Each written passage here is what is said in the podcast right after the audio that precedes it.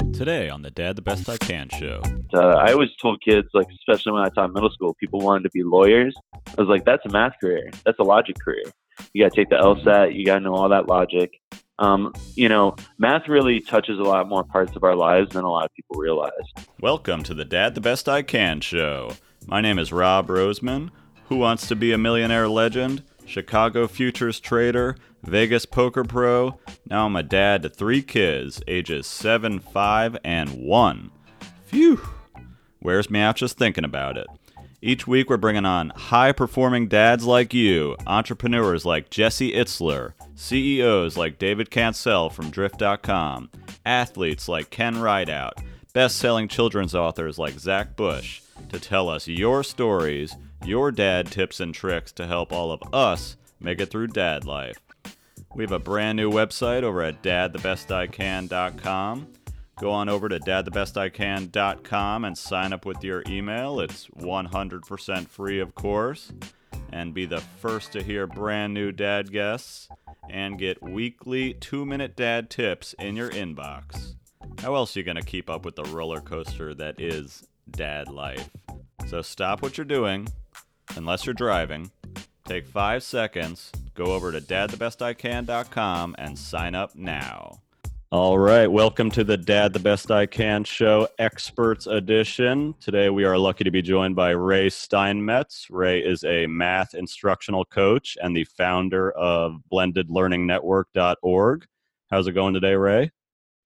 It's going okay. Uh, we have one more day until spring break, so uh, tomorrow's good, always an interesting day in schools, the day before vacation. So one more day, 24 hours uh, down until a week off. Man, that's it's funny. As a teacher, I never think about how excited a teacher is for spring break. We just finished spring break, and I felt like I was running a marathon the whole week. It was I was really excited for school to get back in session. Yeah, um, I think uh, as teachers, you know, it's not, we are excited for breaks, but it's more of like a slow fall into the break. It's like, you know, kind of dragging yourself into the break because just kids get really excited. And uh, I think uh, around this time of year, March is a, a really long month for teachers. And, uh, you know, by this time, we're, we're ready to take some time off and away from your kids. Yes, right. those kids, and then you can come home to your own kids. So you are a dad. How old are your kids? Um, I have a four-year-old named Claire and a two-year-old named Ben.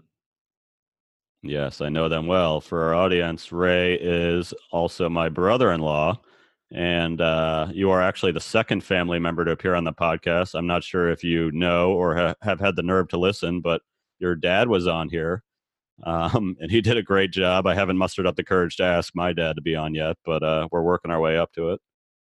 Yeah, uh, I haven't mustered up the nerve to listen to that one quite yet. To be honest. yeah, he did. Uh, he did you yeah. proud though. Don't worry, he did you proud. Okay, that's good. That's yes. Good. So in true dad fashion, my kids are still up at nine fifteen, running around upstairs. So we keep it real here. Hopefully, uh, your sister, my wife Angie, will uh, contain them? Yeah, I feel like whenever I'm uh, uh, for the audience, I also have my own podcast, uh, the Instant Relevance podcast, uh, wherever podcasts can be found. I have a similar problem where I oftentimes during interviews uh, hear my wife containing the children upstairs with a lot of like, "Dad is doing a podcast." So uh, I, I, feel you right now. It's it's tough balancing all this stuff, and people are really only available for interviews at night. So that's what yeah. people want to hear, though. They keep it real. This is not uh, a highly produced show, but we're we're dads, so that's dad life, right? Yeah, absolutely. So Ray, you are a K through eight math instructional coach, and I'm sure you hear from a lot of kids that don't like math or struggle with math. Uh, do you have some tips that you can give parents to maybe encourage their kids? Uh, we could start with maybe elementary school and then maybe some middle school kids. Yeah, absolutely. Just to give uh, listeners a little bit of background, I taught middle school math for a decade and just re- recently stepped into a, a, coaching role where now I'm kindergarten to eighth grade and uh, really focusing on helping teachers improve their instruction. So I've been really delving in even down, you know, all the way into kindergarten um, really how kids learn math and the best like curriculum and instructional strategies. So um, it's really interesting being on that side of things because a lot of people have uh, opinions based on you know whoever their kid's teacher is right now, uh, how good of a teacher they have right now. It's people have a lot of opinions about math. And people are always asking. So when it comes to elementary, um, in particular, um, early elementary, it's just super important uh, to just do a lot of games, like numeracy games with your kids. Um, even if you know you're probably not getting homework that early in uh, your kid's career, uh, you know, kindergarten through you know second, third, fourth grade, it's kind of uh, half and half whether uh, you get some homework coming home. But regardless of whatever comes home from the math teacher, should definitely be playing just like number games, cards, just anything to get that kid like really working with numbers in their head because a lot of people don't know the standards in early elementary, but the standards in early elementary are really just like a lot of counting and a lot of just adding and subtracting. And by the time a kid is out of second grade, they really should be like super fluent with just addition and subtraction. So uh, you really don't want uh, your kid counting on their fingers. Um, you know, if you ask them like eight plus seven, they should automatically know it's 15 rather than having to rely on their fingers. So a lot of kids don't like master that by the time they get into like third and fourth grade where the math gets a little bit harder and like, you know, a lot of states start testing the kids. So by the time they get to that like middle elementary, third, and fourth grade, you really just want that fluency like rolling off of them.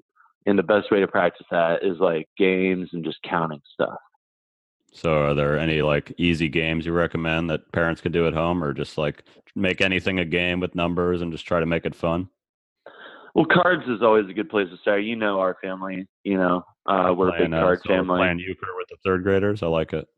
Yeah, absolutely, man. I mean, just any card game, but I mean, there's tons of kids games. I mean, we have kid kid games from our for a four year old. You know, you get you probably got a for us for Christmas actually. So, right. you know, just any of those little board games where kids are like just comparing numbers, just, you know, just moving a number of spaces.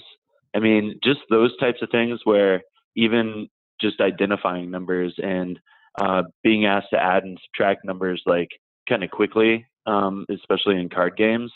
Um, just all that type of stuff. If you go to the game aisle in Target, you know, there's just just a ton of different number games. And uh, right, so um, tell them yeah, that's just, math, huh? Right, what you're doing is math, and you're doing great. So just encourage them and say it's not that different than what you're doing at school. Yeah, and I think people have like this silo of math where it's just like that only that like procedural math that you kind of remember from school, but um, you know, logic and uh, reasoning is math as well. And uh, I always told kids, like especially when I taught middle school, people wanted to be lawyers I was like, that's a math career. That's a logic career. You got to take the mm-hmm. LSAT. You got to know all that logic. Um, you know, math really touches a lot more parts of our lives than a lot of people realize. So uh, here's a here's a thought and a question I, I see a lot when when and I'm kind of nervous about this when your kid comes home in fourth fifth grade and you don't know the answer how to help them with it. I'm sure you get a lot of parents that are like, I remember that 30 years ago, but I have no clue how to do that now. What do you uh, what do you advise parents? Just Google it or what? It seems like they they do things a little differently sometimes than the way we grew up. Yeah, and that's a big thing. You know, you see on Twitter and everything, people complaining about math these days. And uh, one thing I like to remind people is, is you know, anything that you see like from a worksheet or something that was created by a testing company, not necessarily always by the teacher. So, um, you know, people complain about like the Common Core standards and that sort of thing. Well, you know, it's the testing companies and, and the textbook companies that make the curriculum. So, mm-hmm. you know, um, you know, what you're seeing is um, a lot of textbook companies trying to explain math in different ways because really kind of the overarching research in math uh, education these days is having kids have the flexibility of mind to solve problems in different ways, but also being able to identify which ones are the most efficient um, is also an important skill as well. So if your kid comes home in fourth grade and you're like, man, I can't really remember how to do this, the first thing is is to really boost their math self-esteem by just uh, in in showing them that you know you're not always going to know the answer to problems. So me as an adult, I don't even really know right now. So you're going to use the tools, like use the internet to um, help you solve the problem. That's a real world skill is using the tools around you to, to solve real world problems. So rather than being discouraged and telling your kid like, I was never a math person or man, I wasn't good at math either, or, you know, looking at it and saying, oh man, what are they doing here? Say, hey, you know what? This is an awesome opportunity for us to solve something together. So let's look at it mm-hmm. together and see what we can do. And, you know, and, and uh, approach it like that. That's just such a more pro- positive way to approach it. But also, if um, you know, as a math teacher, I always get this situation where like the kid says I taught it this way at school, and then they go home and the parents like, well, I did this when I was in school. Well, you know, the more ways the merrier when it comes to math, right? Like we should be really, you know, using our mental math strategies to really tear apart numbers and solve it uh, a bunch of different ways. And especially when you get to like harder problems up into the algebra realm, there's a lot of different ways to solve them, even though you get to the answer the same way. So I think that keeping in mind as a parent, if you see something coming from school that you're not necessarily familiar with, don't just trash it. Be like, oh, that's an interesting way of looking at it. I learned it this way. And maybe even investigate a couple other ways that you can maybe even find online. Because mm-hmm. the more strategies that your kid has, the more um, they are able to approach a new situation and use those tools that they have to be able to solve an unknown situation, which ultimately is what in every subject you're teaching a kid how to do. You're teaching them how to use the tools that they have to solve, solve unknown situations, be it, you know, reading a new text in reading, doing a new math problem, or going to the grocery store, any interaction with math in the real world you're really just uh, you know using uh, those strategies to solve real life situations. Yeah, and it's probably good for kids to see parents that don't know everything and that are willing to learn. It's like that uh, growth versus fixed mindset. Like, you know, I'm not good at math is something I'm sure 80% of us had said in our lives, but maybe we could be good if we put a little more effort in, or if, you know, now having the internet at our hands, we can look stuff up and, you know, show our kids that we're learning too along with them. Yeah, absolutely. You hit on something right there with the growth mindset. That's kind of the big push in math these days is really having that growth mindset lens.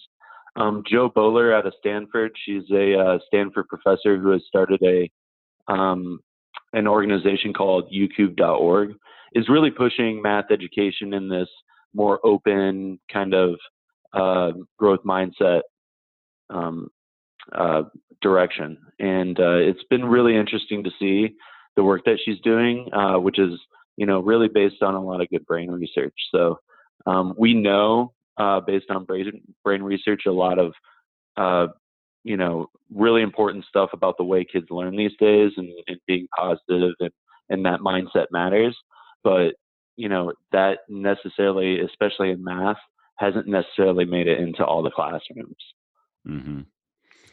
Awesome. Well, that's that's a, a lot of good stuff. My kids are still a little young. We're still doing adding and subtracting, but I will definitely look at it, you know, with a little more open minded and sit down with them and, like you said, turn stuff into games. You know, even at the grocery store, you can get this, this, and this. How much does it cost? And right, that gets just their mind thinking and get them more confident. Yeah, any way that you can get your kid thinking about numbers is good. That's yes. just period. I mean, there's um, you know, even with my uh, young kids, just counting, you know, how many is here? And uh, if I add one more, how many is there now? You know, and just simple stuff like that. You wouldn't believe how what I just described is like a whole kindergarten lesson. Because mm-hmm. once kids get to kindergarten, really, if you go into a math class, it's like just a, like a lot of counting, which right. is, you know, part of the skill set that they develop at that age. But it seems so natural, you know, but none of this is natural for them because uh, right. their brains haven't de- developed it yet. Well, as as I'm sure you've learned, they are like sponges and they pick things up a lot faster than we do. So I'm I'm always amazed at how they can like remember things, and now we can apply it to math and take advantage of that uh, growth mindset. Absolutely. Let's take a quick break for our dad tip of the week, brought to you by Kickstart Reading. Do you have kids between the ages of three and six? I've got two boys, and when my older son was going into kindergarten, my wife and I quickly learned that we had no idea how to teach him how to read. We found Kickstart Reading and watched one two minute video together, and you could see his confidence take off. Bonus, I felt like Dad of the Year. Here's another dad talking about how Kickstart Reading is helping his boys learn how to read. Hey there, this is Chris Heller, and I'm a big fan of Kickstart Reading. Each morning before school, I show a video to my four and a half year old son, and now his little two year old brother is getting in on the action as well. I'm a big fan of the videos, highly consumable and engaging for young boys. Definite recommend for all parents out there who are looking to get their kids off to the right start with reading. Kickstart Reading. Go to kickstartreading.com and use the code DAD to get 65% off right now. That's D A D, DAD. See? It works. Kickstartreading.com. Now back to the show. Ray, you are a dad with uh, two young kids. We like to do a dad tip of the week. Do you have a dad tip for other dads out there?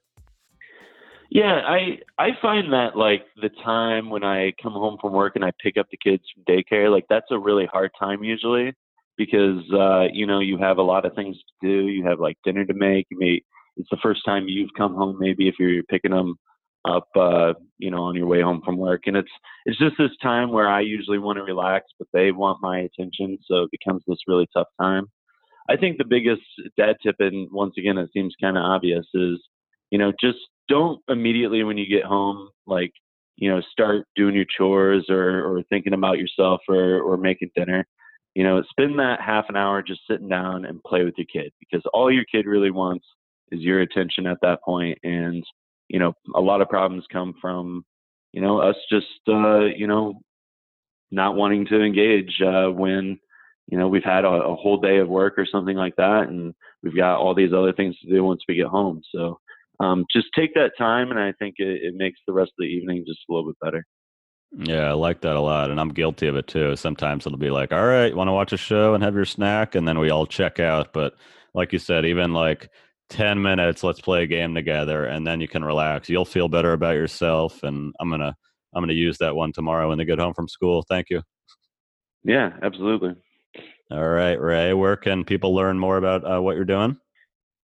Yeah, so um, education Twitter is kind of a thing, so I'm uh, I'm on Twitter quite a bit. Uh, I'm personally I'm blended underscore math, but I've started uh, kind of a blog um, with a lot of different contributors called blendedlearningnetwork.org, and we put out like daily teacher tips and resources and blogs and that sort of thing. So you can check us out at blended underscore network uh, or blended learning network on like Facebook and Twitter we're out there. You should go to the website, blendedlearningnetwork.org. Check it out. And then also uh, uh, check out the, the Instant Relevance podcast also, which I think I already mentioned. Yeah, you're doing all kinds of cool stuff, and now you're in the ed tech space. So, just a few years ago, you were uh, you were you were working for the man. Now you're you've already been a teacher, and now you're uh, moving up the ranks, huh? I'm trying. You know, the teacherpreneurship uh, is strong. There's a lot of us out there, and uh, but it's interesting. Um, uh, there's once you get on Twitter and you see what all the educators are doing, it's it's hard not to be inspired. That's for sure. Well, that's awesome, and we appreciate what you're doing, teaching everybody out there. Ray, thank you for being on the Dad the Best I Can show. We'll talk soon. All right, man. Talk to you later. Thank you guys for listening to the Dad the Best I Can show. Go take five seconds, hop on over to dadthebestican.com and sign up with your email to get weekly updates, dad tips in your mailbox. Get your questions answered on the show. That's dadthebestican.com. If you enjoyed it, please subscribe and leave us a five star rating on iTunes or Apple Podcasts. Actually, five stars, we could do better than that. Brooks, Infinity stars, Cameron. How many stars? Infinity thousand. Infinity thousand. You got to one up them in this household. Thanks. See ya.